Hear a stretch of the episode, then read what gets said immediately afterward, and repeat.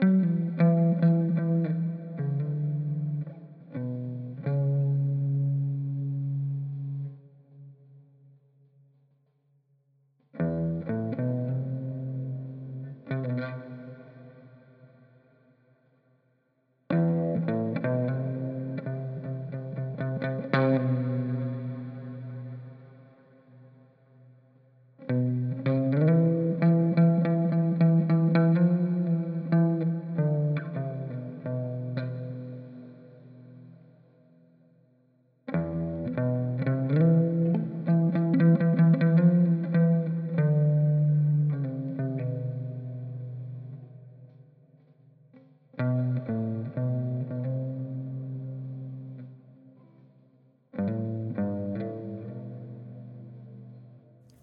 شوهرم همه جای خونه دوربین مدار بسته کار گذاشته.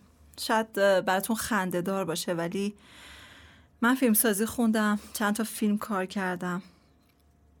هیچ وقت فکر نمی کردم که اون علاقه که من به سینما و دوربین داشتم تبدیل بشه به یه حراس و وحشت از دوربین. شوهرم از پولدارای شهر تبریزه و از بیرون شاید اینجوری به نظر بیاد که من زندگی خیلی عالی دارم ولی در واقع اینطوری نیست. من یه زندانی هم توی این زندگی. فضای خونه بیشتر شبیه به یه میدون جنگ. همیشه دعوا و فحش و کتککاری و شوهرم حتی دکترم منو نمی‌بره که نکنه یه موقع یه مرد دستش به من بخوره. چشام داره به کوری میره اما حق دکتر رفتن ندارم. شوهرم میگه اگه به تو رسیدگی کنم پس فردا صحیح و سالم میشی و فیلت یاد هندسون می‌کنه. تهدید کرده که اگه درخواست طلاق بکنی قبل از اینکه طلاق بگیری تو رو می‌کشم. ناراحتی قلبی دارم. چشمام هی روز به روز داره تارتر میشه و هیچ امیدی به زندگی ندارم. در واقع منتظر مرگم.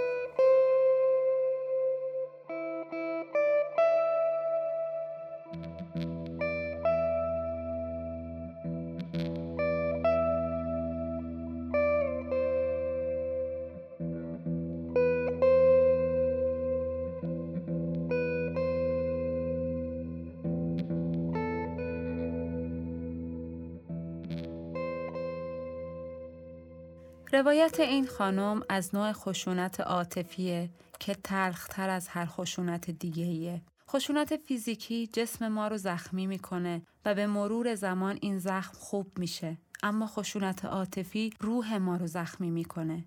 و اگه درمان روحی روانی نشه برای همیشه اثرش روی ما باقی میمونه. به خصوص که ماها وقتی جسممون آسیب می‌بینه حاضریم درمانش کنیم. ولی برای آسیب های روحی و روانیمون حاضر به درمان نیستیم. خشونت فیزیکی چون قابل دیدنه باعث میشه که اطرافیان زودتر با خبر بشن یا خود آدم مجبور به رفتن پیش متخصص میشه و احتمال رسیدگیش بیشتره. ولی خشونت عاطفی باعث از بین رفتن اعتماد به نفس، عزت نفس و احترام ما میشه و برای ما نوعی بیاعتمادی و ترس ایجاد می‌کنه و ممکنه هیچ وقت به این زخم حتی واقف هم نباشیم که بخوایم برای بهبودش تلاش کنیم. این زخم عمیق روحی ممکنه هیچ وقت از بین نره و در زمانهایی که حتی انتظارش رو نداریم دوباره سر باز کنه.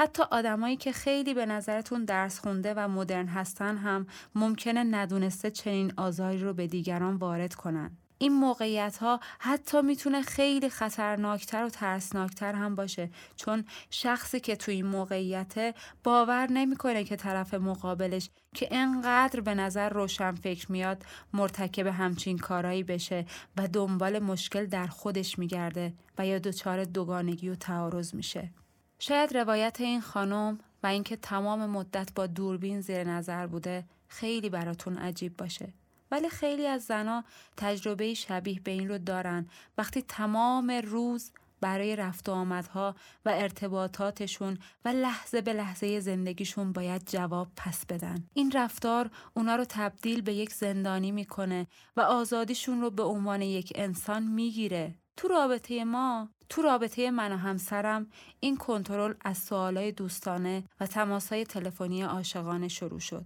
می‌گفت می‌خوام بدونم کجایی دلم برات تنگ شده و یواش یواش تبدیل به کنترل لحظه‌ای همه کارام شد. اگه لحظه‌ای به خاطر ترافیک یا هر چیز دیگه دیر می رسیدم دعوا بود و کتک کاری. این شد که من خودم برای جلوگیری از درگیری به هر وضعی بود سعی می کردم خودم رو سر موقع برسونم و از لحظه لحظه کارام با اطلاعش کنم. دیگه حتی نمی‌تونستم با همکلاسی دانشگاهم تو سلف یه چایی بخورم یا که نمی‌تونستم با همکارام یه جمله بیشتر از خداحافظی بگم. لحظه ورود و خروج به همه جا رو ساعت به ساعت می‌گرفت. بعد انگار این پازلا رو می‌ذاره کنار هم و دنبال ده دقیقه یک روبای اون وسط میگشت که تو این تایم کجا بودی؟ وقتی به گذشته نگاه می‌کنم که تو این چند سال رابطه چجوری خودم تمام آزادی هام رو فدا کردم باورم نمیشه. ولی مهمه که بدونیم که این مسئله با چه روندی شکل می‌گیره. و اونقدرام دور از ذهن نیست و برای هر کسی ممکنه اتفاق بیفته.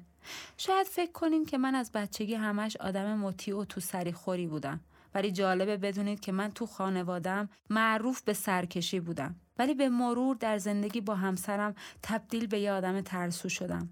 چنین آدم باهوش و باسوادی رو خیلی طول می‌کشه نقابش رو برداری و واقعیت وجودیش رو ببینی. ولی در تمام این موارد سوال اصلی همه اینه که چرا آدم تو همچین شرایطی میمونن؟ در فرهنگی که طلاق پذیرفته شده نیست خیلی از خانواده ها با طلاق دختراشون مخالفن. به خاطر همین اینجور خانم ها ترجیح میدن توی این شرایط بمونن و به قولی بسوزن و بسازن. به خاطر آبرو یا از دست دادن موقعیت هایی که به عنوان یه زن مطلقه باهاش روبرو میشن مثل مشکلات پیدا کردن شغل یا مسکن ترجیح میدن بمونن. بدتر این که ما زنها خیلی وقتا مسائل زندگیمون رو با کسی در میون نمی‌ذاریم. از ترس اینکه باورش نکنن. از ترس اینکه مردم بگن مگه میشه؟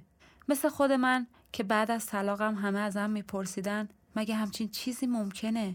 ما فکر می‌کردیم تو زندگی خیلی خوبی داری. شرایطی که من توش بودم رو در روانشناسی به سندروم استکهلم می‌شناسن. یه رابطه مریض مثل زندانی که عاشق زندانبانش شده.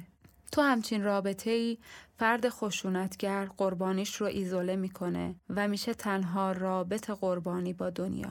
از تنبیه شدن میترسونتش و هر از چندی هم بهش محبت می‌کنه. این محبت بعد از یک تنبیه چیزیه که بیشتر از اون تنبیه یاد آدم میمونه. مثل بچه‌ای که تشنه هر مهربونیه و پذیرای هر مدل سوء استفاده. تو بیشتر موارد هم شخصی همچین رابطه مریضی رو در کودکی تجربه کرده. مثل من که با مادری بسیار عصبی زندگی می کردم. مادری که همه بچه ها و مخصوصا دخترش رو مورد خشونت فیزیکی زیادی قرار می‌داد و بعد پشیمون می شد. بغلمون می کرد، معذرت می خواست و گریه می کرد. این محبت شدید بعد از دعوا برای من شده بود معنی عشق. و از اونجا که الگوهای کودکی همیشه تا آخر عمر همراهمون میمونن بازم میگم مگر اینکه درمان بشن ما تا آخر عمرمون به رفتارهای پدر و مادرمون خو می‌گیریم و دنبالش هستیم. یه پدری رو می‌شناسم که همسرش رو کتک می‌زد. این آقا سه تا دختر داره که اونها هم شوهراشون کتکشون می‌زنن. انگار به صورت موروسی بهشون رسیده. هیچ وقت دختری که بهش در کودکی احترام گذاشته بشه در بزرگسالی نمی‌تونی باهاش رفتار بدی داشته باشی. برای تغییر بیشتر از هر چیزی نیاز به قانونی برای حمایت از اینجور زنها داریم تا دیگه این مسائل انقدر عمیق نشن. اگه فرهنگ سازی بشه و از کودکی مراقب سلامت کودکان باشیم این مشکلات در بزرگسالی کمتر اتفاق میافتند. ولی به نظر من بزرگترین چیزی که به من در نهایت کمک کرد که بتونم از این رابطه بیام بیرون حمایت خانواده و استقلال مالی خودم بود. مطمئنم که اگه این استقلال مالی رو نداشتم هنوز هم مجبور بودم توی اون رابطه بمونم. روایت بعدیمون به این مسئله می‌پردازه.